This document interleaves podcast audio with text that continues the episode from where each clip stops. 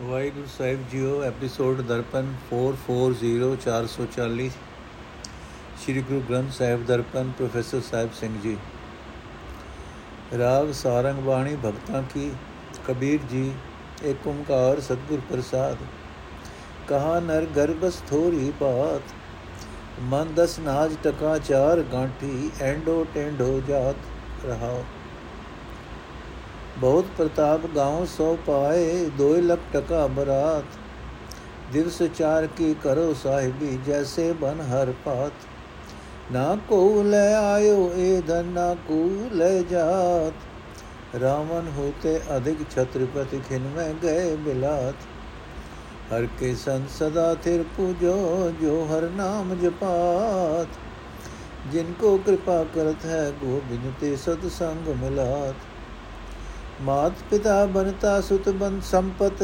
ਅੰਤ ਨ ਚਲਤ ਸੰਗਾਤ। ਮਾਤ ਪਿਤਾ ਬਨਤਾ ਸੁਤ ਸੰਪਤ, ਅੰਤ ਨ ਚਲਤ ਸੰਗਾਤ। ਕਹਿਤ ਕਬੀਰ RAM ਭਜ ਜਬੋਰੇ, ਜਨਮ ਅਕਾਰਤ ਜਾਤ। ਕਹਿਤ ਕਬੀਰ RAM ਭਜ ਬੋਰੇ, ਜਨਮ ਅਕਾਰਤ ਜਾਤ। ਜਨਮ ਅਕਾਰਤ ਜਾਤ। ਅਰਥੇ ਬੰਦੇ ਥੋੜੀ ਜਿਹੀ ਗੱਲ ਪਿੱਛੇ, ਭਾਵ ਇਸ ਚੰਦ ਰੋਜ਼ਾ ਜ਼ਿੰਦਗੀ ਪਿੱਛੇ ਕਿਉਂ ਮਾਣ ਕਰ ਰਿਹਾ ਹੈ? 10 ਮਣ ਦਾਣੇ ਜਾਂ 4 ਟੱਕੇ ਜੇ ਪੱਲੇ ਹੋ ਗਏ, ਤਾਂ ਕੀ ਹੋਇਆ? ਕਿਉਂ ਇਤਨਾ ਆਕੜ ਕੇ ਤੁਰਦਾ ਹੈ ਰਹਾਓ? ਜੇ ਇਸ ਤੋਂ ਵੀ ਵਧੇਕ ਪ੍ਰਤਾਪ ਹੋਇਆ, ਤਾਂ 100 ਪਿੰਡਾਂ ਦੀ ਮਾਲਕੀ ਹੋ ਗਈ, ਜਾਂ ਲੱਖ 2 ਲੱਖ ਟਕੇ ਦੀ ਜਗੀਰ ਮਿਲ ਗਈ। ਇਹ ਬੰਦੇ, ਤਾਂ ਵੀ 4 ਦਿਨ ਦੀ ਸਦਗਾ ਸਰਦਾਰੀ ਕਰ ਲਵੋਗੇ ਤੇ ਆਖਰ ਛੱਡ ਜਾਓਗੇ।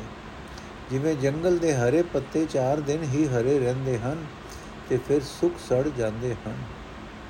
ਦੁਨੀਆ ਦਾ ਇਹ ਮਾਲ ਧਨ ਨਾ ਕੋਈ ਬੰਦਾ ਜੰਮਣ ਵੇਲੇ ਆਪਣੇ ਨਾਲ ਲੈ ਕੇ ਆਇਆ ਹੈ ਤੇ ਨਾ ਕੋਈ ਮਰਨ ਵੇਲੇ ਇਹ ਧਨ ਨਾਲ ਲੈ ਜਾਂਦਾ ਹੈ। ਰਾਵਣ ਤੋਂ ਵੀ ਵੱਡੇ ਵੱਡੇ ਰਾਜੇ ਇੱਕ ਪਲਕ ਵਿੱਚ ਇਥੋਂ ਚਲੇ ਗਏ। ਇਹ ਬੰਦੇ, ਜਨਮ ਮਰਨ ਦਾ ਗੇੜ ਹਰ ਇੱਕ ਦੇ ਸਿਰ ਉੱਤੇ ਹੈ। ਸਿਰਫ ਪ੍ਰਭੂ ਦੇ ਸੰਤ ਹੀ ਹਨ ਜੋ ਸਦਾ ਅਟਲ ਰਹਿੰਦੇ ਹਨ, ਜੋ ਮੂੜ ਮੂੜ ਮੌਤ ਦਾ ਸ਼ਿਕਾਰ ਨਹੀਂ ਹੁੰਦੇ। ਉਹਨਾਂ ਦੀ ਸੇਵਾ ਕਰੋ, ਉਹ ਪ੍ਰਭੂ ਦਾ ਨਾਮ ਆਪ ਸਿਮਰਦੇ ਹਨ ਤੇ ਹੋਰ ਨਾ ਤੋਂ ਜਪਾਉਂਦੇ ਹਨ। ਪਰਮਾਤਮਾ ਜਿਨ੍ਹਾਂ ਉੱਤੇ ਮਿਹਰ ਕਰਦਾ ਹੈ, ਉਹਨਾਂ ਨੂੰ ਐਸੇ ਸੰਤ ਜਨਾਂ ਦੀ ਸੰਗਤ ਵਿੱਚ ਮਿਲਾਉਂਦਾ ਹੈ। ਕਬੀਰ ਆਖਦਾ ਹੈ हे ਕਮਲੇ, ਮਾਂ, ਪਿਓ ਵੋਟੀ ਪੁੱਤਰ ਥਨ ਇਹਨਾਂ ਵਿੱਚੋਂ ਕੋਈ ਵੀ ਅਖੀਰ ਵੇਲੇ ਨਾਲ ਨਹੀਂ ਤੁਰਦਾ। ਇੱਕ ਪ੍ਰਭੂ ਹੀ ਸਾਥੀ ਬਣਦਾ ਹੈ। ਪ੍ਰਭੂ ਦਾ ਨਾਮ ਸਿਮਰ। ਸਿਮਰਨ ਤੋਂ ਬਿਨਾ ਜੀਵਨ ਵਿਅਰਥ ਜਾ ਰਿਹਾ ਹੈ। ਸ਼ਬਦ ਦਾ ਭਾਵ, ਧਨ ਸੰਪਤ ਸੰਬੰਧੀਆਂ ਦਾ ਮਾਣ ਕੂੜਾ ਹੈ, ਸਦਾ ਨਾਲ ਨਹੀਂ ਨਿਭਦਾ ਰਾਜ ਆਸ਼ਰਮ ਵਿੱਚ ਨਹੀਂ ਜਾਣੀ ਤੇਰੀ। ਤੇਰੇ ਸੰਤਨ ਕੀ ਹੋ ਚੇਰੀ ਰਹਾ। ਹਸਤੋ ਜਾਏ ਸੋ ਰੋਵਤ ਆਵੇ, ਰੋਵਤ ਜਾਏ ਸੋ ਹਸੈ। ਬਸ ਤੋ ਹੋਏ ਹੋਏ ਸੋ ਉਜੜ ਉਜੜ ਹੋਏ ਸੋ ਬਸੈ। ਜਲ ਤੇ ਥਲ ਕਰ ਬਨ ਤੇ ਕੂਆ, ਜਲ ਤੇ ਥਲ ਕਰ ਥਲ ਤੇ ਕੂਆ, ਕੂਪ ਤੇ ਮੇਰ ਕਰਾਵੇ। ਜਲ ਤੇ ਥਲ ਕਰ ਥਲ ਤੇ ਕੂਆ, ਕੂਪ ਤੇ ਮੇਰ ਕਰਾਵੇ। ਧਰਤੀ ਤੇ ਆਕਾਸ਼ ਚੜਾਵੇ ਚੜੇ ਆਕਾਸ਼ ਗਿਰਾਵੇ। ਬੇਖਾਰੀ ਤੇ ਰਾਜ ਕਰਾਵੇ, ਰਾਜਾ ਤੇ ਬੇਖਾਰੀ ਖਲ ਮੂਰਖ ਤੇ ਪੰਡਿਤ ਕਰਬੋ, ਪੰਡਿਤ ਤੇ ਮੁਗਦਾਰੀ ਨਾਰੀ ਤੇ ਜੋ ਪੁਰਖ ਕਰਾਵੇ, ਪੁਰਖਨ ਤੇ ਜੋ ਨਾਰੀ। ਕੋ ਕਬੀਰ ਸਾਧੂ ਕੋ ਪ੍ਰੀਤਮ, ਤਿਸ ਮੂਰਤ ਬਲਿਹਾਰੀ। ਨਾਰੀ ਤੇ ਜੋ ਪੁਰਖ ਕਰਾਵੇ, ਪੁਰਖਨ ਤੇ ਜੋ ਨਾਰੀ। ਕਉ ਕਬੀਰ ਸਾਧੂ ਕੋ ਪ੍ਰੀਤਮ, ਤਿਸ ਮੂਰਤ ਬਲਿਹਾਰੀ। ਨੋਟ, ਨਾਰੀ ਤੇ ਪੁਰਖ ਪੈਦਾ ਕਰਨ ਅਤੇ ਪੁਰਖ ਤੇ ਨਾਰੀ, ਪੁਰਖ ਤੋਂ ਨਾਰੀ ਪੈਦਾ ਕਰਨ ਦਾ ਖਿਆਲ ਗੁਰੂ ਨਾਨਕ ਦੇਵ ਜੀ ਨੇ ਹੀ ਨੇ ਨੇ ਦੱਸਿਆ ਹੈ। ਸਤਿਗੁਰੂ ਜੀ ਦੀ ਅਕਾਲ ਪੁਰਖ ਦੀ ਅਗਾਧ ਕਥਾ ਵੀ ਬਿਆਨ ਕਰਨ ਸਮੇਂ ਇਹ ਖਿਆਲ ਪ੍ਰਗਟ ਕਰਦੇ ਹਨ ਰਾਮਕਲੀ ਮਹੱਲਾ ਪਹਿਲਾ ਸਾਗਰ ਮੈਂ ਬੂੰਦ ਬੂੰਦ ਸਾਗਰ ਮੈਂ ਬੂੰਦ ਬੂੰਦ ਮੈਂ ਸਾਗਰ ਕਵਣ 부ਝੈ ਬਿਦ ਜਾਣੈ ਉਤਬੁਜ ਚਲਤ ਆਪ ਕਰ ਚੀਨੈ ਆਪੇ ਤਤ ਪਛਾਣੈ ਐਸਾ ਗਿਆਨ ਵਿਚਾਰੇ ਕੋਈ ਤਿਸਤੇ ਮੁਕਤ ਪਰਮਗਤ ਹੋਈ ਰਹਾਓ ਦਿਨ ਮੈਂ ਰਹਿਣ ਰਹਿਣ ਮੈਂ ਦਿਨੀਰ ਉਸਨ ਸੀਤ ਬਿਦ ਸੋਈ, ਤਾਂ ਕਿ ਗਤਮਿਤ ਅਵਰ ਨ ਜਾਣੇ, ਗੁਰ ਬਿਨ ਸਮਝ ਨ ਹੋਈ। ਪੁਰਖ ਮੈਂ ਨਾਰ ਨਾਰ ਮੈਂ ਪੁਰਖਾ, ਪੂਜੋ ਬ੍ਰਹਮ ਗਿਆਨੀ। ਧੁਨ ਮੈਂ ਧਿਆਨ ਧਿਆਨ ਮੈਂ ਜਾਣਿਆ, ਗੁਰਮੁਖ ਅਕਤ ਕਹਾਣੀ। ਮਨ ਮੈਂ ਜੋਤ ਜੋਤ ਮੈਂ ਮਨਵਾ ਪੰਜ ਮਿਲੇ ਗੁਰ ਭਾਈ ਨਾਨਕ ਤਿਨ ਕੈ ਸਦ ਬਲਿਹਾਰੀ ਜਿਨ ਏਕ ਸ਼ਬਦ ਲਿਵ ਲਾਈ। ਅਰਥ, ਜੇ ਉੱਚੇ ਮਹਿਲ ਵਾਲੇ ਪ੍ਰਭੂ ਮੈਥੋਂ ਤੇਰੀ ਕੁਦਰਤ ਦਾ ਅੰਤ ਨਹੀਂ। हे ਉੱਚੇ ਮਹਿਲ ਵਾਲੇ ਪ੍ਰਭੂ ਮੈਥੋਂ ਤੇਰੀ ਕੁਦਰਤ ਦਾ ਅੰਤ ਨਹੀਂ ਪੈ ਸਕਦਾ। ਤੇਰੇ ਸੰਤ ਹੀ ਤੇਰੇ ਗੁਣਾਂ ਦਾ ਜ਼ਿਕਰ ਕਰਦੇ ਹਨ। ਸੋ ਮੈਂ ਤੇਰੇ ਸੰਤਾਂ ਦੀ ਹੀ ਦਾਸੀ ਬਣੀ ਰਹਾ। ਇਹੋ ਮੇਰੀ ਤਾਂਗ ਹੈ। ਰਾਓ ਅਸਰਜ ਖੇਡ ਹੈ, ਜੋ ਹੱਸਦਾ ਜਾਂਦਾ ਹੈ, ਉਹ ਰੋਂਦਾ ਵਾਪਸ ਆਉਂਦਾ ਹੈ। ਜੋ ਰੋਂਦਾ ਜਾਂਦਾ ਹੈ, ਉਹ ਹੱਸਦਾ ਮੁੜਦਾ ਹੈ। ਜੋ ਕਦੇ ਵਸਦਾ ਨਗਰ ਹੁੰਦਾ ਹੈ, ਉਹ ਉਜੜ ਜਾਂਦਾ ਹੈ ਤੇ ਉਜੜਿਆ ਹੋਇਆ ਥਾਂ ਵਸ ਪੈਂਦਾ ਹੈ। ਇਹ ਭਾਈ, ਪਰਮਾਤਮਾ ਦੀ ਖੇਡ ਅਚਰਜ ਹੈ। ਪਾਣੀ ਨਾਲ ਭਰੇ ਥਾਵਾਂ ਤੋਂ ਬਰੇਤਾ ਕਰ ਦਿੰਦਾ ਹੈ। ਬਰੇਤੇ ਤੋਂ ਖੂਹ ਬਣਾ ਲੈਂਦਾ, ਦਿੰਦਾ ਹੈ ਅਤੇ ਖੂਹ ਦੇ ਥਾਂ ਤੇ ਪਹਾੜ ਕਰ ਦਿੰਦਾ ਹੈ। ਜ਼ਮੀਨ ਉੱਤੇ ਪਏ ਨੂੰ ਅਸਮਾਨ ਉੱਤੇ ਚਾੜ ਦਿੰਦਾ ਹੈ, ਅਸਮਾਨ ਉੱਤੇ ਚੜੇ ਨੂੰ ਹੇਠਾਂ ਡੇਗ ਦਿੰਦਾ ਹੈ। ਮੰਗਤੇ ਨੂੰ ਰਾਜਾ ਬਣਾ ਕੇ ਉਸ ਤੋਂ ਰਾਜ ਕਰਾਂਦਾ ਹੈ, ਰਾਜੇ ਤੋਂ ਮੰਗਤਾ ਬਣਾ ਦਿੰਦਾ ਹੈ, ਮਹਾਂਪੁਰਖ ਤੋਂ ਵਿਦਵਾਨ ਬਣਾ ਦਿੰਦਾ ਹੈ ਅਤੇ ਪੰਡਿਤ ਤੋਂ ਮੂਰਖ ਕਰ ਦਿੰਦਾ ਹੈ।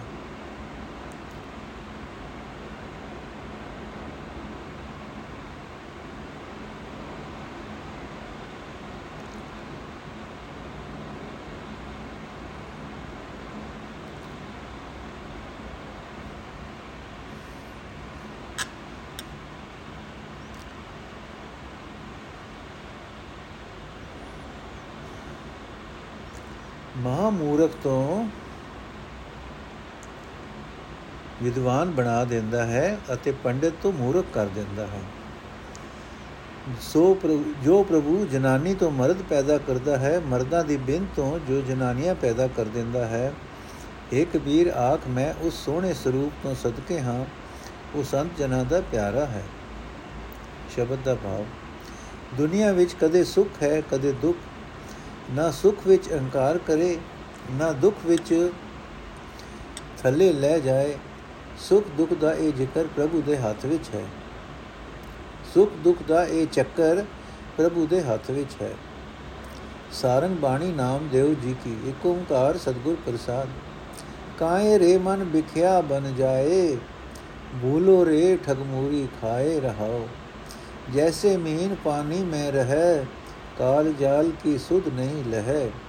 ਜੇ ਬਾ ਸਵਾਦੀ ਲੀਲਤ ਲੋ, ਐਸੇ ਕਨ ਕਾਮਨੀ ਬਾਧਿਓ ਮੋ ਜੋ ਮਦਮਾਕੀ ਸੰਚੈ ਅਪਾਰ, ਮਦ ਲੀਨੋ ਮੁਖ ਦੀਨੀ ਛਾਰ।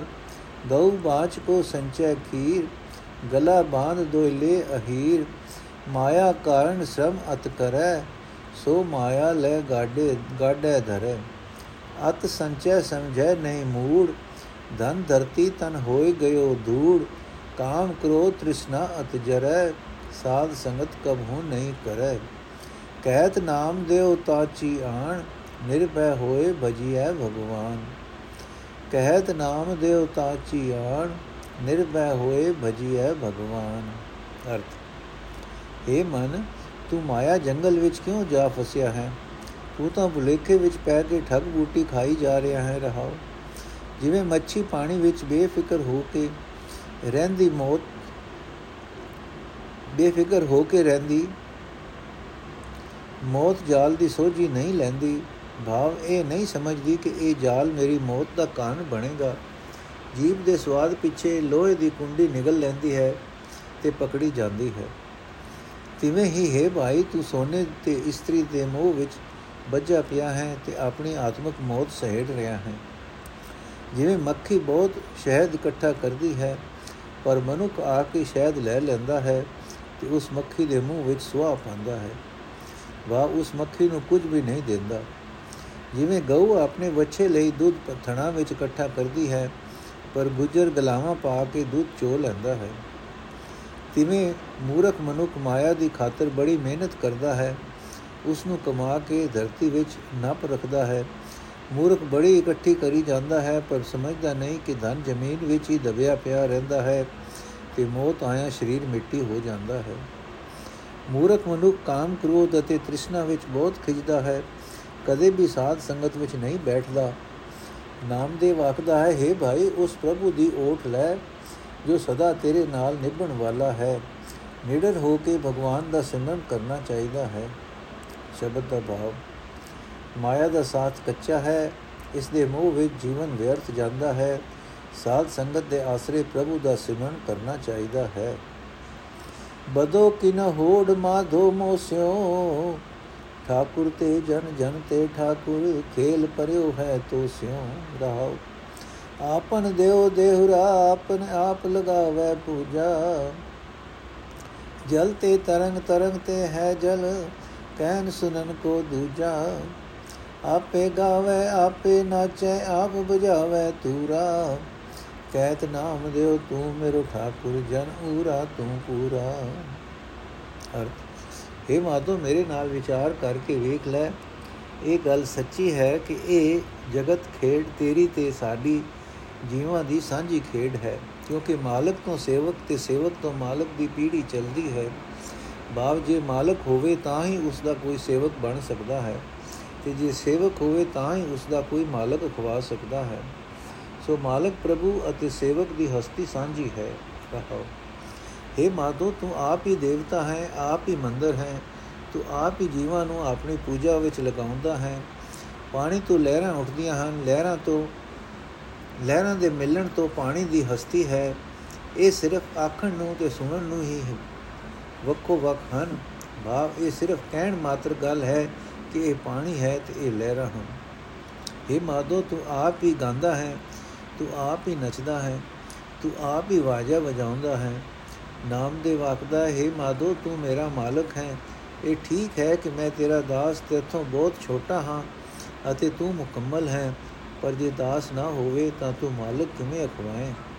ਸੋ ਮੈਨੂੰ ਆਪਣਾ ਸੇਵਕ ਬਣਾਈ ਰੱਖ। ਸ਼ਬਦ ਦਾ ਭਾਵ, ਜੀਵਾਤਮਾ ਅਤੇ ਪਰਮਾਤਮਾ ਦਾ ਅਸਲਾ ਇੱਕੋ ਹੀ ਹੈ।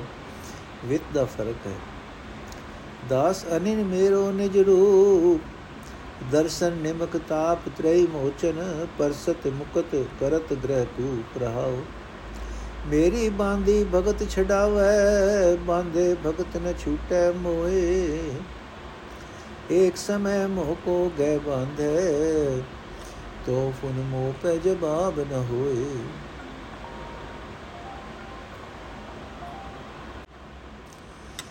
ਮੈਂ ਗੁਣਬੰਦ ਸਗਲ ਕੀ ਜੀਵਨ ਮੇਰੀ ਜੀਵਨ ਮੇਰੇ ਦਾਸ ਨਾਮ ਦੇਵ ਜਾ ਕੇ ਜੀ ਐਸੀ। ਤੈਸੋ ਤਾ ਕੋ, ਤਾ ਕੈ ਪ੍ਰੇਮ ਪ੍ਰਗਾਸ। ਅਰਥ, ਹੈ ਨਾਮਦੇਵ, ਜੋ ਮੇਰਾ ਦਾਸ ਮੈਥੋਂ ਬਿਨਾ ਕਿਸੇ ਹੋਰ ਹੋਰ ਨਾਲ ਪਿਆਰ ਨਹੀਂ ਕਰਦਾ, ਉਹ ਮੇਰਾ ਆਪਣਾ ਸਰੂਪ ਹੈ। ਉਸ ਦਾ ਇੱਕ ਪਲ ਭਰ ਦਾ ਦਰਸ਼ਨ ਤਿੰਨੇ ਹੀ ਤਾਪ ਦੂਰ ਕਰ ਦਿੰਦਾ ਹੈ। ਉਸ ਦੇ ਚਰਨਾਂ ਦੀ ਦੇ ਛੋ ਗ੍ਰਸ ਦੇ ਜੰਜਾਲ ਰੂਪ ਖੂਹ ਵਿੱਚੋਂ ਕੱਢ ਲੈਂਦੀ ਹੈ। ਰਹਾਓ, ਮੇਰੀ ਬੱਧੀ ਹੋਈ ਮੋਹ ਦੀ ਗੰਢ ਨੂੰ ਮੇਰਾ ਭਗਤ ਖੋਲ ਲੈਂਦਾ ਹੈ। ਪਰ ਜਦੋਂ ਮੇਰਾ ਭਗਤ ਮੇਰੇ ਨਾਲ ਪ੍ਰੇਮ ਦੀ ਗੰਢ ਬੰਦਾ ਹੈ, ਉਹ ਮੈਥੋਂ ਖੁੱਲ ਨਹੀਂ ਸਕਦੀ। ਜੇ ਮੇਰਾ ਭਗਤ ਇੱਕ ਵਾਰੀ ਮੈਨੂੰ ਫੜ ਕੇ ਬੰਨ ਲਏ ਤਾਂ ਮੈਂ ਅੱਗੋਂ ਕੋਈ ਉੱਤਰ ਨਹੀਂ ਕਰ, ਉਜਰ ਨਹੀਂ ਕਰ ਸਕਦਾ। ਮੈਂ ਆਪਣੇ ਭਗਤ ਦੇ ਗੁਣਾ ਦਾ ਬੱਝਾ ਹੋਇਆ ਹਾਂ। ਮੈਂ ਸਾਰੇ ਜਗਤ ਦੇ ਜੀਆਂ ਦੀ ਜ਼ਿੰਦਗੀ ਦਾ ਆਸਰਾ ਹਾਂ। ਪਰ ਮੇਰੇ ਮੇਰੀ ਭਗਤ, ਮੇਰੀ ਜ਼ਿੰਦਗੀ ਦਾ ਆਸਰਾ ਹਨ। ਇਹ ਨਾਮਦੇਵ, ਜਿਸ ਦੇ ਮਨ ਵਿੱਚ ਇਹ ਉੱਚੀ ਸੋਚ ਫੁਰ ਪਈ ਹੈ, ਉਸ ਦੇ ਅੰਦਰ ਮੇਰੇ ਪਿਆਰ ਦਾ ਪ੍ਰਕਾਸ਼ ਵੀ ਉਨਾ ਹੀ ਵੱਡਾ ਭਾਵ ਬਹੁਤ ਵਧੇਕ ਹੋ ਜਾਂਦਾ ਹੈ। ਸ਼ਬਦ ਦਾ ਭਾਵ, ਪ੍ਰੀਤ ਦਾ ਪ੍ਰਭਾਵ, ਪ੍ਰੀਤ ਦੀ ਬਰਕਤ ਨਾਲ ਭਗਤ ਪ੍ਰਭੂ ਦਾ ਰੂਪ ਹੋ ਜਾਂਦਾ ਹੈ।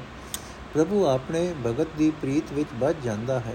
ਸਾਰੰ ਏਕ ਓੰਕਾਰ ਸਤਿਗੁਰ ਪ੍ਰਸਾਦ ਤੈ ਨਰ ਕਿਆ ਪੁਰਾਨ ਸੁਨ ਕੀਨਾ ਅਨ ਪਾਵਨੇ ਭਗਤ ਨਹੀਂ ਉਪਜੀ, ਭੂਖੇ ਦਾਨ ਨ ਦੀਨਾ ਰਹਾਓ ਕਾਮ ਨ ਬਿਸਰਿਓ, ਕ੍ਰੋਧ ਨ ਬਿਸਰਿਓ, ਲੋਭ ਨ ਛੁਟਿਓ ਦੇਵਾ।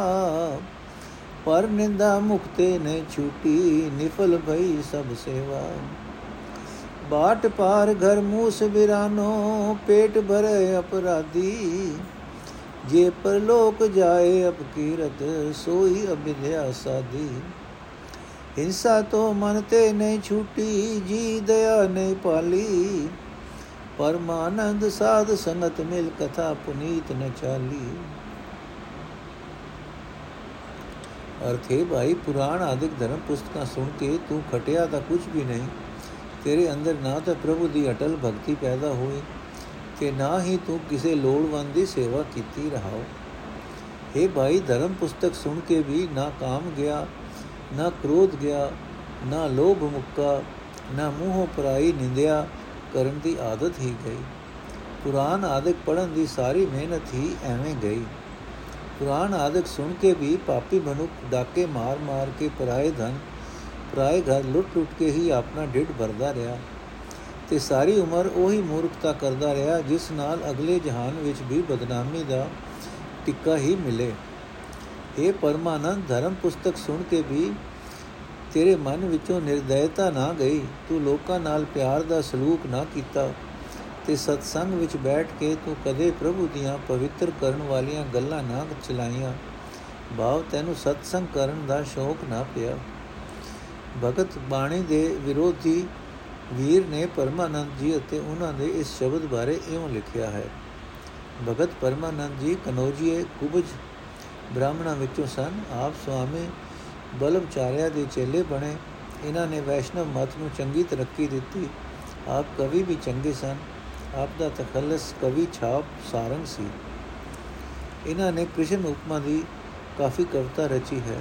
ਇੱਕ ਸ਼ਬਦ ਸਾਰੰਗ ਰਾਗ ਅੰਦਰ ਛਾਪੇ ਦੀ ਮੌਜੂਦਾ ਬੀੜ ਅੰਦਰ ਪੜਨ ਵਿੱਚ ਆਉਂਦਾ ਹੈ, ਜੋ ਵੈਸ਼ਨਵ ਮਤ ਦੇ ਬਿਲਕੁਲ ਅਨੁਕੂਲ ਹੈ, ਪਰ ਗੁਰਮਤ ਵੈਸ਼ਨਵ ਮਤ ਦਾ ਜ਼ੋਰਦਾਰ ਸ਼ਬਦਾਂ ਵਿੱਚ ਖੰਡਨ ਕਰਦੀ ਹੈ। ਭਗਤ ਜੀ ਫਰਮਾਉਂਦੇ ਹਨ, ਹਿੰਸਾ ਤੋਂ ਮਨ ਤੇ ਨਹੀਂ ਛੂਟੀ ਜੀ ਦਇਆ ਨਹੀਂ ਪਾਲੀ, ਪਰਮਾਨੰਦ ਸਾਧ ਸੰਗਤ ਮਿਲ ਕਥਾ ਪੁਨੀਤ ਨ ਚਾਲੀ। ਇਹ ਮਰਿਆਦਾ ਵੈਸ਼ਨਵ ਅਤੇ ਜੈਨ ਮਤ ਵਾਲਿਆਂ ਦੀ ਹੈ। ਗੁਰਮਤਿ ਦੇ ਸਿਧਾਂਤ ਦਾ ਖੰਡਨ ਕਰਦੀ ਹੈ। ਸਿੱਖ ਧਰਮ ਜੀਵ ਹਿੰਸਾ ਜਾਂ ਅਹਿੰਸਾ ਦਾ ਪ੍ਰਚਾਰਕ ਨਹੀਂ ਹੈ ਗੁਰੂ ਦਾ ਮਤ ਰਾਜ ਯੋਗ ਹੈ ਖੜਗਧਾਰੀ ਹੋਣਾ ਸਿੱਖ ਦਾ ਧਰਮ ਹੈ ਜੀਵ ਅਹਿੰਸਾ ਵੈਸ਼ਨਵਾ ਮੈਂ ਜੈਨੀਆਂ ਬੋਧੀਆਂ ਦੇ ਧਾਰਮਿਕ ਨੇਮ ਹਨ ਵਿਰੋਧੀ ਵੀਰ ਨੇ ਸ਼ਬਦ ਵਿੱਚੋਂ ਸਿਰਫ ਉਨਾ ਹੀ ਹਿੱਸਾ ਲਿਆ ਹੈ ਜਿਸ ਨਾਲ ਕਿਸੇ ਪਾਠਕ ਨੂੰ ਭੁਲੇਖਾ ਪੈ ਸਕੇ ਸਗੋਂ ਇਸ ਗੱਲੋਂ ਵੀ ਰਤਾ ਉਕਾਈ ਹੀ ਖਾ ਗਏ ਹਨ ਸਿਰਫ ਇੱਕੋ ਤੁਕ ਲੈਣੀ ਸੀ ਦੂਜੀ ਤੁਕ ਤਾਂ ਉਹਨਾਂ ਦੀ ਮਦਦ ਨਹੀਂ ਕਰਦੀ। ਲਫ਼ਜ਼ ਹਿੰਸਾ ਅਤੇ ਜੀ ਦਇਆ ਦਾ ਅਰਥ ਕਰਨ ਵੇਲੇ ਵਿੱਚ ਕਾਲੀ ਤੋਂ ਕੰਮ ਲਿਆ ਗਿਆ ਹੈ। ਸਾਰੇ ਸ਼ਬਦ ਨੂੰ ਰਤਾ ਗੋ ਨਾਲ ਪੜੋ ਭਗਤ ਜੀ ਆਖਦੇ ਹਨ, ਜੇ ਪਰਮਾਤਮਾ ਅਤੇ ਪਰਮਾਤਮਾ ਦੇ ਪੈਤੇ ਪੈਦਾ ਕੀਤੇ ਬੰਦਿਆਂ ਨਾਲ ਪਿਆਰ ਨਹੀਂ ਬਣਿਆ, ਤਾਂ ਧਰਮ ਪੁਸਤਕ ਪੜਨ ਤੋਂ ਕੋਈ ਲਾਭ ਨਹੀਂ ਘਟਿਆ। ਅਗਾ ਵੀ ਸਾਰੇ ਸ਼ਬਦ ਵਿੱਚ ਇਸੇ ਖਿਆਲ ਦੀ ਵਿਆਖਿਆ ਹੈ। ਇੱਥੇ ਲਫ਼ਜ਼ ਹਿੰਸਾ ਦਾ ਅਰਥ ਹੈ ਨਿਰਦੈਤਾ ਅਤੇ ਜੀ ਦਇਆ ਦਾ ਅਰਥ ਹੈ ਖਲਕਤ ਨਾਲ ਪਿਆਰ। ਇਹੀ ਲਫ਼ਜ਼ ਗੁਰੂ ਨਾਨਕ ਦੇਵ ਜੀ ਅਤੇ ਗੁਰੂ ਅਰਜਨ ਸਾਹਿਬ ਨੇ ਵੀ ਵਰਤੇ ਹੋਏ ਹਨ। ਹੰਸ ਹੇਤ ਲੋਭ ਕੋਪ ਚਾਰੇ ਨਦੀਆਂ ਅਗ, ਪਵੈ ਦਜੈ ਨਾਨਕਾ ਤਰੀਏ ਕਰਮੀ ਲਗ। ਦੂਜਾ ਸ਼ਬਦ, ਮਨ ਸੰਤੋਖ ਸਰਬ ਜੀ ਦਇਆ, ਇਨ ਵਿਦ ਬਰਦ ਸੰਪੂਰਨ ਭਇਆ। ਛਾੜ ਮਨ ਹਰ ਬਿਮੁਖਨ ਕੋ ਸੰਗ, ਛਾੜ ਮਨ ਹਰ ਬਿਮੁਖਨ ਕੋ ਸੰਗ। ਅਰਥੇ ਮੇਰੇ ਮਨ, ਉਹਨਾਂ ਬੰਦਿਆਂ ਦਾ ਸਾਥ ਛੱਡ ਦੇ, ਜੋ ਪਰਮਾਤਮਾ ਵੱਲੋਂ ਬੇਮੁਖ ਹਨ। ਸ੍ਰੀ ਗੁਰੂ ਗ੍ਰੰਥ ਸਾਹਿਬ ਵਿੱਚ ਜਿਸ ਵੀ ਭਗਤ ਦੀ ਬਾਣੀ ਦਰਜ ਹੋਈ ਹੈ, ਆਮ ਤੌਰ ਤੇ ਉਸ ਦਾ ਨਾਮ ਉਸ ਦੀ ਬਾਣੀ ਲਿਖਣ ਤੋਂ ਪਹਿਲਾਂ ਲਿਖ ਦਿੱਤਾ ਗਿਆ ਹੈ। ਪਰ ਇਹ ਇਹ ਕਿਸੇ ਸ਼ਬਦ ਦੀ ਇੱਕੋ ਹੀ ਤੁਕ ਹੈ। ਇਸ ਦੇ ਸ਼ੁਰੂ ਵਿੱਚ ਇਸ ਦੇ ਉਚਾਰਨ ਵਾਲੇ ਭਗਤ ਦਾ ਨਾਮ ਵੀ ਨਹੀਂ ਦਿੱਤਾ ਗਿਆ ਤੇ ਨਾ ਹੀ ਸਾਰਾ ਸ਼ਬਦ ਹੈ, ਜਿੱਥੋਂ ਉਸ ਦਾ ਨਾਮ ਪਤਾ ਲੱਗ ਸਕੇ। ਜੇ ਗੁਰੂ ਗ੍ਰੰਥ ਸਾਹਿਬ ਜੀ ਤੋਂ ਬਾਹਰ ਹੋਰ ਕੋਈ ਗਵਾਹੀ ਨਾ ਲਈ ਜਾਏ, ਤਾਂ ਇਹ ਕਿਸੇ ਕਿਸ ਦੀ ਉਚਾਰੀ ਹੋਈ ਤੁਕ ਸਮਝੀ ਜਾਏ। ਇਸ ਦਾ ਉੱਤਰ ਅਗਲੇ ਸ਼ਬਦ ਦੇ ਸ਼ੁਰੂ ਵਿੱਚ ਲਿਖੇ ਸਿਰਲੇਖ ਤੋਂ ਮਿਲਦਾ ਹੈ, ਭਾਵ ਇਹ ਇੱਕ ਤੁਕ ਸੂਰਦਾਸ ਜੀ ਦੀ ਹੈ। ਪਰ ਇਹ ਅਗਲਾ ਸਿਰਲੇਖ ਵੀ ਰਤਾ ਗੋ ਨਾਲ ਵੇਖਣ ਵਾਲਾ ਹੈ।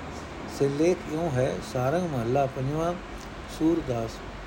ਜੇ ਅਗਲਾ ਸ਼ਬਦ ਭਗਤ ਸੂਰਦਾਸ ਜੀ ਦਾ ਹੁੰਦਾ, ਤਾਂ ਲਫ਼ਜ਼ ਮਹੱਲਾ ਪੰਜਵਾਂ, ਇਸ ਸਿਰਲੇਖ ਦੇ ਨਾਲ ਨਾ ਹੁੰਦੇ। ਲਫ਼ਜ਼ ਮਹੱਲਾ ਪੰਜਵਾਂ ਦੱਸਦੇ ਹਨ ਕਿ ਇਹ ਅਗਲਾ ਸ਼ਬਦ ਗੁਰੂ ਅਰਜਨ ਸਾਹਿਬ ਜੀ ਦਾ ਆਪਣਾ ਉਚਾਰਿਆ ਹੋਇਆ ਹੈ।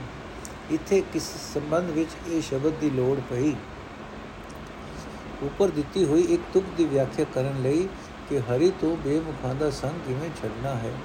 ਸੋ ਇਸ ਸਿਰ ਲੇਖ ਵਿੱਚ ਸੂਰਦਾਸ ਜੀ ਨੂੰ ਸੰਬੋਧਨ ਕਰਕੇ ਗੁਰੂ ਅਰਜਨ ਦੇਵ ਜੀ ਅਗਲਾ ਸ਼ਬਦ ਉਚਾਰ ਕੇ ਫਰਮਾਉਂਦੇ ਹਨ ਕਿ ਜਿਉਂ-ਜਿਉਂ ਹਰੀ ਕੇ ਸੰਗ ਬਸੇ ਹਰੀ ਲੋਕ ਤਿਉ ਤਿਉ ਆਨ ਬਸਤ ਸੋ ਕਾਜ ਨਾ ਕੁਛ ਕਛੁਐ ਇਸ ਕਿਸ ਇਸ ਤਰ੍ਹਾਂ ਸੁੱਤੇ ਹੀ ਹਰੀ ਤੋਂ ਬੇਮੁਖਾਂ ਨਾਲੋਂ ਸਾਥ ਛੁੱਟ ਜਾਂਦਾ ਹੈ ਕਿਸੇ ਤੋਂ ਨਫ਼ਰਤ ਕਰਨ ਦੀ ਲੋੜ ਨਹੀਂ ਪੈਂਦੀ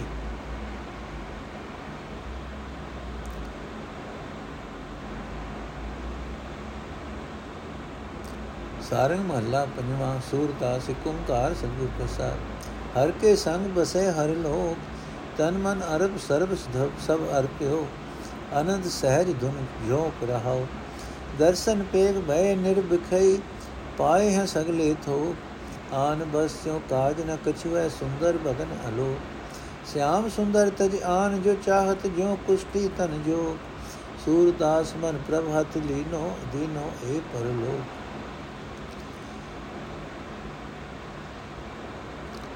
ਨੋਟ ਮਹੱਲਾ ਸ਼ਲਵਜ਼ ਮਹੱਲਾ ਪੰਜਵਾਂ ਤੋਂ ਜਾ ਜ਼ਾਹਰ ਹੁੰਦਾ ਹੈ ਕਿ ਇਹ ਸ਼ਬਦ ਗੁਰੂ ਅਰਜਨ ਸਾਹਿਬ ਜੀ ਦਾ ਹੈ।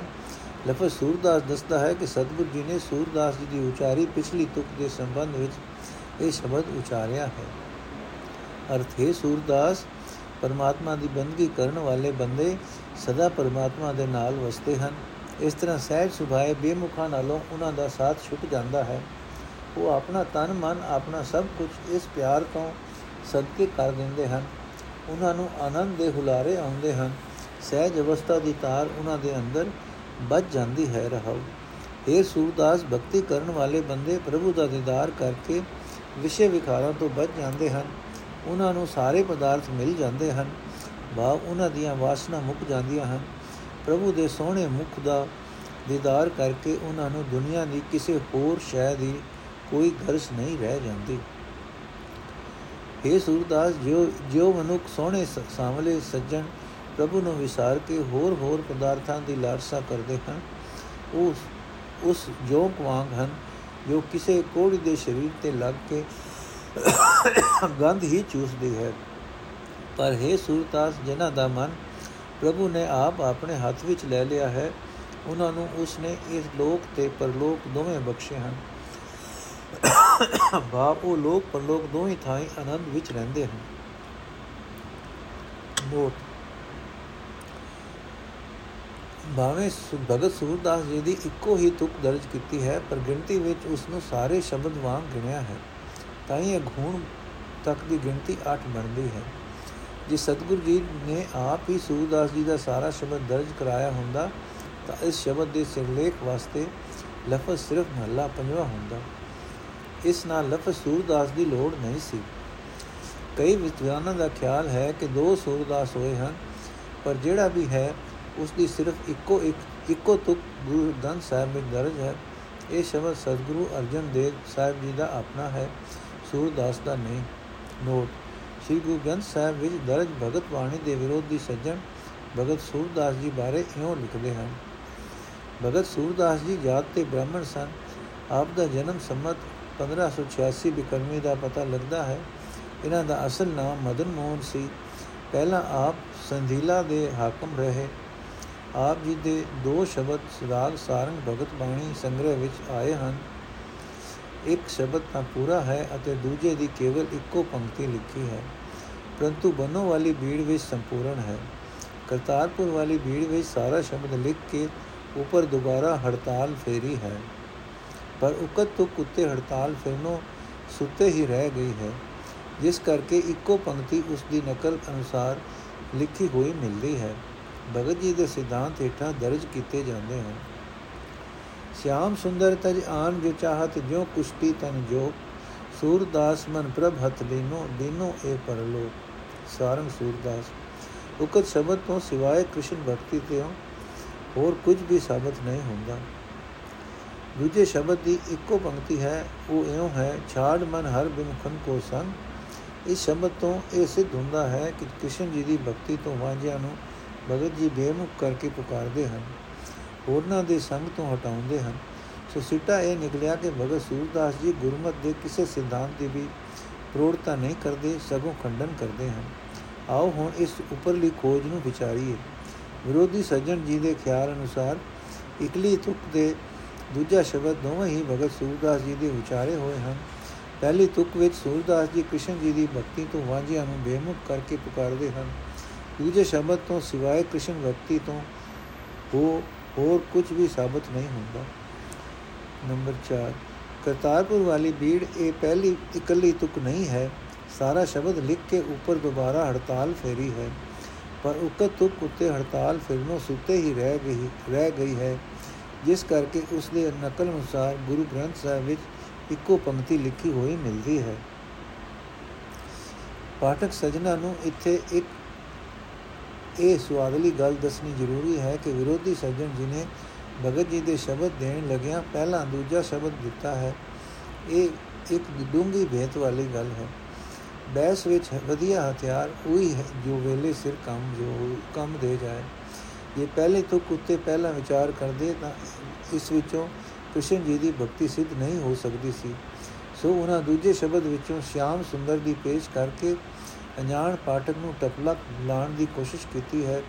ਇਹ ਤਰੀਕਾ ਇਮਾਨਦਾਰੀ ਦੀ ਵਿਚਾਰ ਵਾਲਾ ਨਹੀਂ ਹੈ। ਜੇਕਰ ਸ਼ਰਧਾ ਡੋਲ ਹੀ ਗਈ ਹੈ, ਤਾਂ ਵੀ ਸਚਾਈ ਲੱਭਣ ਵਾਸਤੇ ਅਸਾਂ ਕਿਸੇ ਵਿੰਗ ਟੇਡ ਦਾ ਆਸਰਾ ਨਹੀਂ ਤੱਕਣਾ। ਪਹਿਲੀ ਤੁਕ ਹੈ, ਛਾੜ ਮਨ ਹਰ ਬਿਮਖਨ ਕੋ ਸਮ ਇੱਥੇ ਜੇ ਲਫ਼ਜ਼ ਹਰੀ ਦਾ ਅਰਥ ਕ੍ਰਿਸ਼ਨ ਬਣਦਾ ਹੈ, ਤਾਂ ਫਿਰ ਗੁਰੂ ਗ੍ਰੰਥ ਸਾਹਿਬ ਦੇ ਹਰ ਇੱਕ ਪੰਨੇ ਉੱਤੇ ਇਹ ਲਫ਼ਜ਼ ਖਬਰੇ ਵੀ ਵੀ ਵਾਰੀ ਆ ਚੁੱਕਾ ਹੈ। ਕਿਸੇ ਵੀ ਖਿੱਚ ਘਸੀਟ ਨਾਲ ਲਫ਼ਜ਼ ਹਰੀ ਦਾ ਅਰਥ ਕ੍ਰਿਸ਼ਨ ਨਹੀਂ ਕੀਤਾ ਜਾ ਸਕਦਾ ਤੇ ਕਿਸੇ ਵੀ ਦਲੀਲ ਨਾਲ ਇਹ ਸਾਬਤ ਨਹੀਂ ਕੀਤਾ ਜਾ ਸਕਦਾ ਕਿ ਇੱਥੇ ਸੂਰਦਾਸ ਜੀ ਕ੍ਰਿਸ਼ਨ ਭਗਤੀ ਤੋਂ ਵਾਂਝਿਆਂ ਨੂੰ ਬੇਮੁਖ ਆਖ ਰਹੇ ਹਨ। ਦੂਜੇ ਸ਼ਬਦ ਵਿੱਚ ਲਫ਼ਜ਼ ਸ਼ਾਮ ਸੁੰਦਰ ਵੇਖ ਕੇ ਵਿਰੋਧੀ ਵੀਰ ਨੂੰ ਇੱਥੇ ਵੀ ਕ੍ਰਿਸ਼ਨ ਭਗਤੀ ਤੋਂ ਸਿਵਾਏ ਹੋਰ ਕੁਝ ਨਹੀਂ ਲੱਭਾ। ਇੱਥੇ ਇਹਨਾਂ ਇੱਕ ਉਕਾਈ ਖਾਦੀ ਹੈ ਜਾਂ ਜਾਣ ਬੁੱਝ ਕੇ ਮੰਨਣੋਂ ਇਨਕਾਰ ਹੈ। ਇਸ ਸ਼ਬਦ ਦਾ ਸਿਰਲੇਖ ਹੈ, ਸਾਰੰਗ ਮਹੱਲਾ ਪੰਜਵਾਂ ਸੂਰਦਾਸ ਇਹ ਸ਼ਬਦ ਮਹੱਲਾ ਪੰਜਵਾਂ ਦਾ ਹੈ, ਗੁਰੂ ਅਰਜਨ ਸਾਹਿਬ ਦਾ ਹੈ। ਇਹ ਸਚਾਈ ਤੋਂ ਮੁਨਕਰ ਹੋ ਕੇ ਵੀ ਮੇਰੇ ਲਫ਼ਜ਼ ਸ਼ਾਮ ਸੁੰਦਰ ਨਾਲ ਇਹ ਸ਼ਬਦ ਨਹੀਂ ਹੋ ਸਕ, ਹੋ ਜਾਂਦਾ ਕਿ ਇਸ ਸ਼ਬਦ ਵਿੱਚ ਕ੍ਰਿਸ਼ਨ ਭਗਤੀ ਹੈ। ਬਾਕੀ ਦੇ ਲਫ਼ਜ਼ਾਂ ਵੱਲੋਂ ਅੱਖਾਂ ਮੀਟੀਆਂ ਨਹੀਂ ਜਾ ਸਕਦੀਆਂ। ਹਰੀ ਹਰੀ ਲੋਕ ਪ੍ਰਭੂ, ਪ੍ਰਭ। ਤੇ ਗੁਰੂ ਅਰਜਨ ਸਾਹਿਬ ਨੇ ਤਾਂ ਹੋਰ ਥਾਂ ਵੀ ਲਫ਼ਜ਼ ਸ਼ਾਮ ਸੁੰਦਰ ਸਾਫ਼ ਵਰਤਿਆ ਹੈ। ਵੇਖੋ, ਦਰਸ਼ਨ ਕੋ ਲੋਚੇ ਸਭ ਕੋਈ, ਪੂਰੇ ਭਾਗ ਪ੍ਰਾਪਤ ਹੋਈ ਰਹਾਓ ਸ਼ਾਮ ਸੁੰਦਰ ਤਜ ਨੀਂਦ ਕਿਉ ਆਈ? ਮਹਾ ਮੋਹ ਨੀ ਦੂਤਾ ਲਾਈ। ਸੁਨ ਸਾਜਨ ਸੰਤ ਜਨ ਬਾਈ, ਚਰਨ ਸਰਨ ਨਾਨਕ ਗਤ ਪਾਈ। ਇਹ ਸ਼ਬਦ ਹੈ ਪੰਨਾ 745 ਸੂਈ ਮਹੱਲਾ ਪੰਜਵਾ। ਭਗਤ ਸੂਰਦਾਸ ਜੀ ਤੁਕ ਛਾੜ ਮਨ ਹਰ ਬਿਮਖਨ ਕੋ ਸੰਗ ਦੇ ਗੁਰੂ ਗ੍ਰੰਥ ਸਾਹਿਬ ਵਿੱਚ ਦਰਜ ਹੋਣ ਬਾਰੇ ਵੀ ਬਾਰੇ ਤਾਂ ਵਿਰੋਧੀ ਵੀਰ ਨੇ ਇੱਕ ਅਜਬ ਹੀ ਗੱਲ ਲਿਖ ਦਿੱਤੀ ਹੈ ਜਦੋਂ ਪ੍ਰਿੰਸੀਪਲ ਜੋਤ ਸਿੰਘ ਜੀ ਕਰਤਾਰਪੁਰ ਵਾਲੀ ਭੀੜ ਦਾ ਦਰਸ਼ਨ ਕਰਨ ਲਈ ਗਏ ਸਨ ਤਾਂ ਖਾਲਸਾ ਕਾਲਜ ਵੱਲੋਂ ਮਾਸਟਰ ਕੇਹਰ ਸਿੰਘ ਜੀ ਨੂੰ ਅਤੇ ਮੈਨੂੰ ਵੀ ਆਪਣੇ ਨਾਲ ਲੈ ਗਏ ਸਨ ਇਹਨਾਂ ਦੇ ਸਬਬ ਮੈਂ ਵੀ ਦਰਸ਼ਨ ਕਰ ਸਕਿਆ ਸ਼ੁਰੂ ਤੋਂ ਲੈ ਕੇ ਤਤਕਰੇ ਸਮੇਤ ਅਖੀਰ ਤੱਕ ਹਰ ਇੱਕ ਪੰਨੇ ਨੂੰ ਚੰਗੀ ਤਰ੍ਹਾਂ ਵੇਖਣ ਦਾ ਮੌਕਾ ਮਿਲਿਆ। ਸੂਰਦਾਸ ਜੀ ਪੰਕਤੀ ਬਾਰੇ ਇਹ ਸੱਜਣ ਲਿਖਤੇ ਹਨ ਕਿ ਸ਼ਬਦ ਉੱਤੇ ਹੜਤਾਲ ਫਿਰੀ ਹੋਈ ਹੈ। ਕਿਉਂ ਜਾਪਦਾ ਹੈ ਕਿ ਇਹਨਾਂ ਕਿਤੋਂ ਸੁਣੀ ਸੁਣਾਈ ਗੱਲ ਲਿਖ ਦਿੱਤੀ ਹੈ। ਨਹੀਂ ਤਾਂ ਉੱਥੇ ਭੀੜ ਵਿੱਚ ਸਿਰਫ ਇੱਕੋ ਤੁਕ ਦਰਜ ਹੈ ਤੇ ਹੜਤਾਲ ਦਾ ਕਿਤੇ ਨਾਮ ਨਿਸ਼ਾਨ ਵੀ ਨਹੀਂ। ਸ਼ਬਦ ਦਾ ਸਿਰ ਲੇਖ ਸਾਫ਼ ਸਾਰਨ ਮਹੱਲਾ ਪੰਜਵਾਂ ਸੂਰਦਾਸ ਲਿਖਿਆ ਪਿਆ ਹੈ। ਇਸ ਨੂੰ ਸੂਰਦਾਸ ਜੀ ਜੀ ਦਾ ਅੱਖੀ ਆਖੀ ਜਾਣਾ ਸਾਹਮਣੇ ਦਿਸਦੀ ਸਚਾਈ ਵੱਲੋਂ ਅੱਖਾਂ ਮੀਟਣ ਵਾਲੀ ਗੱਲ ਹੈ। ਇਕੱਲੇ ਸੂਰਦਾਸ ਦਾ ਨਾਮ ਨਹੀਂ ਹੈ ਮਹੱਲਾ ਪੰਜਵਾਂ ਵੀ ਮੌਜੂਦ ਹੈ। ਇੱਥੇ ਵਿਚਾਰ ਵਾਲੀ ਗੱਲ ਹੈ ਕਿ ਕਿ ਇਹ ਸ਼ਬਦ ਗੁਰੂ ਅਰਜਨ ਸਾਹਿਬ ਅਤੇ ਭਗਤ ਸੂਰਦਾਸ ਜੀ ਦਾ ਮਿਲਵਾ ਹੈ? ਕੀ ਇਹ ਸ਼ਬਦ ਸੂਰਦਾਸ ਜੀ ਦਾ ਹੈ ਤਾਂ ਫਿਰ ਲਫ਼ਜ਼ ਮਹੱਲਾ ਪੰਜਵਾਂ ਦਾ ਕੀ ਭਾਵ ਹੈ? ਕੀ ਇਹ ਸ਼ਬਦ ਮਹੱਲਾ ਪੰਜਵਾਂ ਦਾ ਹੈ ਤਾਂ ਫਿਰ ਲਫ਼ਜ਼ ਸੂਰਦਾਸ ਕਿਉਂ? ਸ੍ਰੀ ਗੁਰੂ ਗ੍ਰੰਥ ਸਾਹਿਬ ਵਿੱਚੋਂ ਛਾੜ ਮਨ ਵਾਲੀ ਤੁਕ ਕੋ ਨਾਲ ਪੜੋ ਉਸ ਦੇ ਲਿਖਣ ਵਾਲੇ ਦਾ ਨਾਮ ਨਹੀਂ ਦਿੱਤਾ ਗਿਆ। ਅਸੀਂ ਇਸ ਨੂੰ ਭਗਤ ਸੂਰਦਾਸ ਜੀ ਦਾ ਰਚਿਆ। ਇਸ ਵਾਸਤੇ ਆਖਦੇ ਹਾਂ ਕਿ ਭਗਤ ਜੀ ਦੀ ਰਚੀ ਹੋਰ ਬਾਣੀ ਵਿੱਚ ਇੱਕ ਪਦਾ ਐਸਾ ਵੀ ਹੈ, ਜਿਸ ਦੇ ਮੁੱਢ ਦੀ ਇਹ ਤੁਕ ਹੈ। ਪਰ ਫਰਜ਼ ਕਰੋ, ਸੂਰਦਾਸ ਜੀ ਦੀ ਰਚਨਾ ਕਿਤੋਂ ਮਿਲ ਵੀ ਮਿਲ ਹੀ ਨਾ ਸਕਦੀ ਹੋਵੇ, ਤਾਂ ਅਸੀਂ ਕੇਵਲ ਗੁਰੂ ਗ੍ਰੰਥ ਸਾਹਿਬ ਵਿੱਚੋਂ ਕਿਵੇਂ ਲੱਭੀਏ ਕਿ ਇਸ ਤੁਕ ਕਿਸਨੇ ਲਿਖੀ ਸੀ? ਇਸ ਦਾ ਉੱਤਰ ਇਹ ਹੈ ਕਿ ਪੁੱਲੀ ਤੁਕ ਤੇ ਕਰਤੇ ਦਾ ਨਾਮ ਹੇਠਲੇ ਸ਼ਬਦ ਦੇ ਸਿਰ ਲੇਖ ਤੋਂ ਲੱਭਣਾ ਹੈ। ਹੇਠਲਾ ਸ਼ਬਦ ਗੁਰੂ ਅਰਜਨ ਸਾਹਿਬ ਜੀ ਦਾ ਹੈ ਅਤੇ ਇਹ ਸੂਰਦਾਸ ਜੀ ਦੀ ਉਚਾਰੀ ਹੋਈ ਉੱਪਰਲੀ ਤੁਕ ਦੇ ਸੰਬੰਧ ਵਿੱਚ ਹੈ। ਇੱਥੋਂ ਇੱਕ ਹੋਰ ਗੱਲ ਵੀ ਸਾਬਤ ਹੋ ਰਹੀ ਹੈ।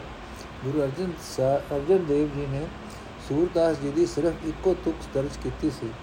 ਇਹ ਸਾਰਾ ਸ਼ਬਦ ਦਰਜ ਕਰਦੇ ਤਾਂ ਹੇਠਲੇ ਸ਼ਬਦ ਦੇ ਸਿਰ ਲੇਖ ਵਿੱਚ ਸਿਰਫ ਸਾਰੰਗ ਮਹੱਲਾ ਪੰਜਵਾਂ ਵਰਤਦੇ। ਕਿਉਂਕਿ ਉਸ ਬਾਰੇ ਸ਼ਬਦ ਦੇ ਅਖੀਰਲੇ ਲਫ਼ਜ਼ ਸੂਰਦਾਸ ਤੋਂ ਪਤਾ ਲੱਗ ਜਾਂਦਾ ਹੈ ਕਿ ਉੱਪਰਲਾ ਸ਼ਬਦ ਸੂਰਦਾਸ ਜੀ ਦਾ ਹੈ। ਦੂਜੇ ਸ਼ਬਦ ਦੇ ਅਖੀਰ ਵਿੱਚ ਲਫ਼ਜ਼ ਸੂਰਦਾਸ ਵੇਖ ਕੇ ਬੁਲੇਖਾ ਜ਼ਰੂਰ ਲੱਗ ਜਾਂਦਾ ਹੈ। ਸੁੱਤੇ ਹੀ ਪਾਠਕ ਇਸ ਲਿਖ ਮਿਥ ਲੈਂਦਾ ਹੈ ਕਿ ਸ਼ਬਦ ਸੂਰਦਾਸ ਜੀ ਦਾ ਹੈ, ਪਰ ਅਸਲ ਵਿੱਚ ਇਹ ਗੱਲ ਨਹੀਂ ਹੈ। ਫਰੀਦ ਜੀ ਦੇ ਸ਼ਲੋਕਾਂ ਵਿੱਚ ਕਈ ਸ਼ਲੋਕ ਐਸੇ ਹਨ ਜੋ ਗੁਰੂ ਅਮਰਦਾਸ ਜੀ ਅਤੇ ਗੁਰੂ ਅਰਜਨ ਸਾਹਿਬ ਦੇ ਉਚਾਰੇ ਹੋਏ ਹਨ, ਪਰ ਉੱਥੇ ਨਾ ਲਫ਼ਜ਼ ਨਾਨਕ ਦੇ ਥਾਂ ਫਰੀਦ ਵਰਤਿਆ ਹੈ। ਸਤਿਗੁਰੂ ਜੀ ਨੇ ਫਰੀਦ ਜੀ ਦੇ ਦਿੱਤੇ ਖਿਆਲ ਦੀ ਵਧੇਕ ਵਿਆਖਿਆ ਕਰਨੀ ਮੁਨਾਸਿਬ ਸਮਝੀ। ਇਸ ਵਾਸਤੇ ਆਪਣੇ ਉਚਾਰੇ ਸ਼ਲੋਕ ਵਿੱਚ ਵੀ ਲਫ਼ਜ਼ ਫਰੀਦ ਵਰਤਿਆ, ਕਿਉਂਕਿ ਉਹ ਸ਼ਲੋਕ ਫਰੀਦ ਜੀ ਦੇ ਸੰਬੰਧ ਵਿੱਚ ਸਨ। ਹਾਂ, ਪਾਠਕ ਨੂੰ ਉਕਾਈ ਤੋਂ ਬਚਾਉਣ ਲਈ ਸਿਰ ਲੇਖ ਵਿੱਚ ਮਹੱਲਾ ਤੀਜਾ ਅਤੇ ਮਹੱਲਾ ਪੰਜਵਾਂ ਲਿਖ ਦਿੱਤਾ। ਇਸੇ ਤਰ੍ਹਾਂ ਕਿਉਂਕਿ ਇਹ ਸ਼ਬਦ ਸੂਰਦਾਸ ਜੀ ਦੀ ਉੱਪਰਲੀ ਇੱਕੋ ਤੁਕ ਦੇ ਸੰਬੰਧ ਵਿੱਚ ਹੈ, ਇਸ ਵਿੱਚ ਲਫ਼ਜ਼ ਨਾਨਕ ਤੇ ਥਾਂ ਲਫ਼ਜ਼ ਸੂਰਦਾਸ ਦਿੱਤਾ ਹੈ। ਪਰ ਪਾਠਕ ਨੂੰ ਬੁਲੇਖੇ ਤੋਂ ਬਚਾਉਣ ਲਈ ਸਿਰਲੇਖ ਵਿੱਚ ਮਹੱਲਾ ਪੰਜਵਾਂ ਲਿਖ ਦਿੱਤਾ ਹੈ। ਇਸ ਦੇ ਨਾਲ ਹੀ ਲਫ਼ਜ਼ ਸੂਰਦਾਸ ਲਿਖਣ ਦੀ ਲੋੜ ਇਸ ਵਾਸਤੇ ਨਹੀਂ, ਵਾਸਤੇ ਪਈ ਹੈ ਕਿ ਉੱਪਰਲੀ ਤੁਕ ਇਕੱਲੀ ਹੋਣ ਕਰਕੇ ਉਸ ਦੇ ਕਰਤੇ ਸੂਰਦਾਸ ਜੀ ਦਾ ਨਾਮ ਉਸ ਵਿੱਚ ਨਹੀਂ ਸੀ। ਇਸ ਸਾਰੀ ਵਿਚਾਰ ਦੀ ਰਾਹੀਂ ਅਸੀਂ ਹੇਠ ਲਿਖੇ ਨਤੀਜੇ ਤੇ ਅਪੜੇ ਹਾਂ। ਛਾੜ ਮਨ ਹਰ ਬਿਮੁਖਨ ਕੋ ਸੰਗ, ਇਹ ਇਕੱਲੀ ਤੁਕ ਹੀ ਗੁਰੂ ਅਰਜਨ ਸਾਹਿਬ ਨੇ ਗੁਰੂ ਗ੍ਰੰਥ ਸਾਹਿਬ ਵਿੱਚ ਦਰਜ ਕੀਤੀ ਹੈ। ਇਹ ਤੁਕ ਭਗਤ ਸੂਰਦਾਸ ਜੀ ਦੀ ਹੈ ਤੇ ਇਸ ਵਿੱਚ ਕ੍ਰਿਸ਼ਨ ਭਗਤੀ ਦਾ ਕੋਈ ਜ਼ਿਕਰ ਨਹੀਂ ਹੈ। ਦੂਜਾ, ਸ਼ਬਦ ਗੁਰੂ ਅਰਜਨ ਸਾਹਿਬ ਜੀ ਦਾ ਆਪਣਾ ਹੈ। ਭਗਤ ਸੂਰਦਾਸ ਜੀ ਦੀ ਤੁਕ ਛਾੜ ਮਨ ਹਰ ਬਿਮਖਨ ਕੇ ਕੋ ਸੰਗ ਦੇ ਸੰਬੰਧ ਵਿੱਚ ਉਚਾਰਿਆ ਹੈ। ਇਸ ਵਾਸਤੇ ਲਫ਼ਜ਼ ਨਾਨਕ ਦੇ ਥਾਂ ਸੂਰਦਾਸ ਵਰਤਿਆ ਹੈ ਕਿ ਸਿਰਲੇਖ ਵਿੱਚ ਵੀ ਸਾਰੰਗ ਮਹੱਲਾ ਪੰਜਵਾਂ ਦੇ ਨਾਲ ਲਫ਼ਜ਼ ਸੂਰਦਾਸ ਲਿਖਿਆ ਹੈ। ਇਸ ਸ਼ਬਦ ਵਿੱਚ ਵੀ ਕ੍ਰਿਸ਼ਨ ਭਗਤੀ ਨਹੀਂ ਹੈ। ਪਾਠਕਾਂ ਦੀ ਦਿਲਚਸਪੀ ਦੇ ਵਾਕਫੀ ਵਾਸਤੇ ਅਸੀਂ ਇੱਕ ਹੋਰ ਸਬੂਤ ਵੀ ਪੇਸ਼ ਕਰਦੇ ਹਾਂ, ਜਿਸ ਤੋਂ ਇਹ ਗੱਲ ਸਾਫ਼ ਪ੍ਰਤੱਖ ਹੋ ਜਾਏਗੀ ਕਿ ਪਹਿਲੀ ਇਕੱਲੀ ਤੁਕ ਸਮਝਣ ਲਈ ਪਾਠਕ ਸੱਜਣ 1430 ਪੰਨੇ ਵਾਲੀ ਬੀੜ ਦਾ ਸਫਾ 1251 ਖੋਲ ਕੇ ਸਾਹਮਣੇ ਰੱਖ ਲੈਣ, ਜਿੱਥੇ ਇਸ ਸ਼ਬਦ ਦੀ ਵਾਰ ਮੁਕਦੀ ਹੈ, ਉਥੇ ਅਗਾ ਲਿਖਿਆ ਹੈ, ਰਾਗ ਸਾਰੰਗ, ਬਾਣੀ ਭਗਤਾਂ ਕੀ ਕਬੀਰ ਜੀ। ਪਹਿਲਾ ਸ਼ਬਦ, ਕਹਾ ਨਰ ਗਰਭਸ ਥੋੜੀ ਬਾਤ ਤੋਂ ਸ਼ੁਰੂ ਹੁੰਦਾ ਹੈ। ਇਸ ਸ਼ਬਦ ਦੇ ਚਾਰ ਬੰਦ ਹਨ ਤੇ ਜਿੱਥੇ ਅਕੀਰਲੀ ਤੁਕ ਕਹਿਤ ਕਬੀਰ ਰਾਮ ਭਜ ਬੋਰੇ ਜਨਮ ਅਕਾਰਤ ਜਾਤ ਮੁਕਤੀ ਹੈ, ਉੱਥੇ ਦੋ ਅੰਕ ਲਿਖੇ ਪਏ ਹਨ। ਅੰਕ 4 ਅਤੇ ਅੰਕ 1 ਇਹਨਾਂ ਦਾ ਭਾਵ ਇਹ ਹੈ ਕਿ ਇੱਥੇ ਸ਼ਬਦ ਦਾ ਸ਼ਬਦ ਦਾ ਚੌਥਾ ਬੰਦ ਮੁੱਕਾ ਹੈ ਅਤੇ ਪਹਿਲਾ ਸ਼ਬਦ ਵੀ ਮੁੱਕ ਗਿਆ ਹੈ। ਅਗਾਂ ਦੂਜਾ ਸ਼ਬਦ ਸ਼ੁਰੂ ਹੋਇਆ ਹੈ। ਇਸ ਦੇ ਅਖੀਰ ਤੇ ਅੰਕ 4 ਅਤੇ ਅੰਕ 2 ਇਹਨਾਂ ਦਾ ਭਾਵ ਇਹ ਹੈ ਕਿ ਕਬੀਰ ਜੀ ਦਾ ਇਹ ਦੂਜਾ ਸ਼ਬਦ ਚਾਰੇ ਬੰਦਾਂ ਦਾ ਹੈ ਅਤੇ ਇਹ ਦੂਜਾ ਸ਼ਬਦ ਹੈ। ਇਸ ਤੋਂ ਅਗਾ ਸਿਰ ਲੇਖ ਹੈ, ਸਾਰੰਗ ਬਾਣੀ ਨਾਮਦੇਵ ਜੀ ਕੀ। ਇਸ ਦੇ ਅੰਕਾਂ ਨੂੰ ਵੀ ਧਿਆਨ ਨਾਲ ਵੇਖੋ। ਤੁਕ ਨਿਰਭੈ ਹੋਏ ਭਜੀਏ ਭਗਵਾਨ ਤੇ ਨਾਮਦੇਵ ਜੀ ਦਾ ਚੌਥਾ, ਚਾਰ ਬੰਦਾਂ ਵਾਲਾ ਪਹਿਲਾ ਸ਼ਬਦ ਮੁੱਕ ਗਿਆ ਹੈ ਅਤੇ ਅੰਕ 4 ਇੱਕ ਲਿਖਿਆ ਗਿਆ ਹੈ। ਦੂਜਾ ਸ਼ਬਦ ਦੋ ਬੰਦਾਂ ਵਾਲਾ ਹੈ, ਉਸ ਦੇ ਮੁੱਕਣ ਤੇ ਅੰਕ 2 2 ਲਿਖੇ ਗਏ ਹਨ। ਤੀਜਾ ਸ਼ਬਦ ਵੀ ਦੋ ਬੰਦਾਂ ਵਾਲਾ ਹੈ, ਉਸ ਦੇ ਅਖੀਰ ਤੇ ਅੰਕ 2 3 ਲਿਖੇ ਗਏ ਹਨ। ਇਸ ਤੋਂ ਅੱਗੇ ਨਵਾਂ ਸਿਰਲੇਖ ਹੈ ਸਾਰਨ ਇਹ ਸਿਰਫ ਇੱਕ ਸ਼ਬਦ ਹੈ, ਤਿੰਨ ਬੰਦਾਂ ਵਾਲਾ ਅਖੀਰਲੀ ਤੁਕ ਹੈ, ਪਰਮਾਨੰਦ, ਸਾਧ, ਸੰਗਤ, ਮਿਲ, ਕਥਾ, ਪੁਨੀਤ, ਨ ਚਾਲੀ। 3 1 6 ਇੱਥੇ ਅੰਕ 3 ਦਾ ਭਾਵ ਹੈ ਕਿ ਸ਼ਬਦ ਦੇ ਤਿੰਨ ਬੰਦ ਹਨ। ਅੰਕ 1 ਦਾ ਭਾਵ ਹੈ ਕਿ ਪਰਮਾਨੰਦ ਜੀ ਦਾ ਸਿਰਫ ਇੱਕ ਸ਼ਬਦ ਹੈ। ਅੰਕ 6 ਦਾ ਭਾਵ ਹੈ ਕਿ ਹੁਣ ਤੱਕ ਭਗਤਾਂ ਦੇ 6 ਸ਼ਬਦ ਆਏ ਹਨ। ਕਬੀਰ 2 ਨਾਮਦੇਵ 3 ਤੇ ਪਰਮਾਨੰਦ ਇੱਕ ਕੁੱਲ ਜੋੜ 6 ਇਸ ਤੋਂ ਅਗਾ ਇਕਲੀ ਤੁਕ ਹੈ, ਛਾੜ ਮਨ ਹਰ ਬਿਮਖਨ ਕੋ ਸੰਗ, ਜਿਸ ਦੇ ਅਖੀਰ ਤੇ ਗਿਣਤੀ ਦਾ ਕੋਈ ਅੰਕ ਨਹੀਂ ਦਿੱਤਾ ਗਿਆ। ਅੱਗੇ ਚੱਲੋ, ਅਗਲਾ ਸਿਰ ਲੇਖ ਹੈ ਸਾਰੰਗ ਮਹੱਲਾ ਪੰਜਵਾਂ ਸੂਰਦਾਸ ਜਿਸ ਦੇ ਅਖੀਰ ਤੇ ਅੰਕ 2 1 8 ਅੰਕ 2 ਦਾ ਸ਼ਬਦ ਹੈ ਕਿ ਇਹ ਸ਼ਬਦ ਦੋ ਬੰਦਾਂ ਵਾਲਾ ਹੈ। ਅੰਕ 8 ਦਾ ਭਾਵ ਹੈ ਕਿ ਹੁਣ ਤੱਕ 8 ਸ਼ਬਦ ਆ ਚੁੱਕੇ ਹਨ। ਪਾਠਕ ਧਿਆਨ ਰੱਖਣ ਕਿ ਗਿਣਤੀ ਵੇਲੇ ਇਕੱਲੀ ਤੁਕ ਛਾੜ ਮਨ ਹਰ ਵਿਮਕਨ ਕੋ ਸੰਗ ਨੂੰ ਸਾਬਤ ਸ਼ਬਦ ਮੰਨਿਆ ਗਿਆ ਹੈ। ਅੰਕ 1 ਅਤੇ 8 ਦੇ ਵਿਚਾਰਾ ਵਿਚਾਰ ਵਿਚਕਾਰਲਾ ਅੰਕ ਹੈ ਇੱਕ। ਇਸ ਦਾ ਭਾਵ ਹੈ ਕਿ ਇਹ ਇਕੱਲਾ ਸ਼ਬਦ ਹੈ, ਜਿਸ ਦੀ ਜਿਸ ਵੀ ਵਿਅਕਤੀ ਦਾ ਇਹ ਸ਼ਬਦ ਹੈ, ਇੱਕੋ ਹੀ ਸ਼ਬਦ ਹੈ। ਅਸਾਂ ਇੱਥੇ ਵੇਖਿਆ ਹੈ ਕਿ ਅੰਕ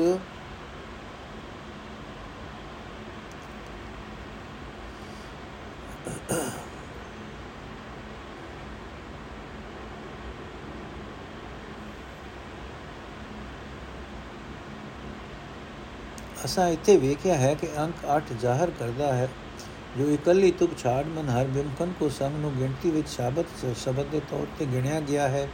ਪਰ ਅੰਕ ਨੰਬਰ 1 ਦੱਸਦਾ ਹੈ ਕਿ ਜੋ ਜੇ ਸ਼ਬਦ ਸਾਰੰਗ ਮਹੱਲਾ ਪੰਜਵਾਂ ਸੂਰਦਾਸ ਲੇਖ ਵਾਲਾ ਹੈ, ਇਹ ਜਿਸ ਵੀ ਵਿਅਕਤੀ ਦਾ ਹੈ ਇਕੱਲਾ ਸ਼ਬਦ ਹੈ।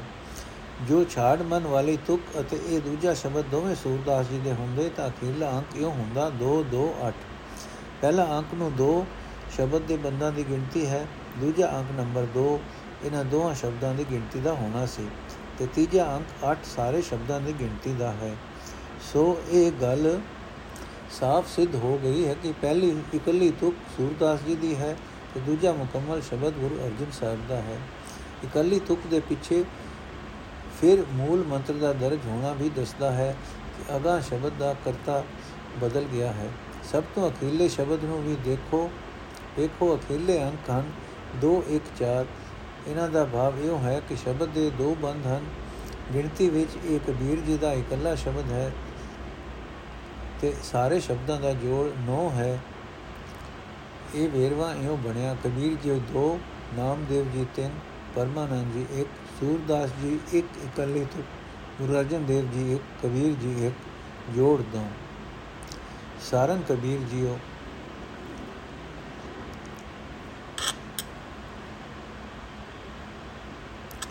एक ओंकार सदगुरु प्रसाद, हर बिन कौन सहाय मन का? मात पिता भाई सुध बनता, हित लागो सब फन का रहाओ। आगे को कुछ तुल्हा बांधो, क्या भरवासा धन का? कहाँ बिसासा इस भांडे का? इतनक लागे ठनका सगल धर्म पुन फल पावो, धूर बाँचो सब जन का। कह कबीर, सुनो रे संतो, ए मन उडन पखेरू बन का। अर्थ परमात्मा तो बिना कोई और इस मन की सहायता करने वाला नहीं हो सकता ਮਾਂ, ਪਿਓ, ਭਰਾ, ਪੁੱਤਰ ਵੋਟੀ ਇਹਨਾਂ ਸਭਨਾਂ ਨਾਲ ਜੋ ਮੋਹ ਪਾਇਆ ਗਿਆ, ਪਾਇਆ ਹੋਇਆ ਹੈ, ਇਹ ਛਲ ਨਾਲ ਹੀ ਮੋਹ ਪਾਇਆ ਹੈ। ਬਾ, ਇਹ ਮੋਹ ਅਜੇ ਪਦਾਰਥਾਂ ਨਾਲ ਹੈ, ਜੋ ਫਲ ਵੀ ਫਲ ਹੀ ਹਨ ਚਾ ਜੋ ਛਲ ਹੀ ਹਨ, ਸਦਾ ਨਾਲ ਨਿਭਣ ਵਾਲੇ ਨਹੀਂ ਹਨ, ਰਹਾਓ। ਇਹ ਭਾਈ, ਇਸ ਧਨ ਦਾ ਜੇ ਤੂੰ ਖਟਿਆ ਕਮਾਇਆ ਹੈ, ਕੋਈ ਇਤਬਾਰ ਨਹੀਂ ਹੈ ਕਿ ਕਦੋਂ ਨਾਸ ਹੋ ਜਾਏ।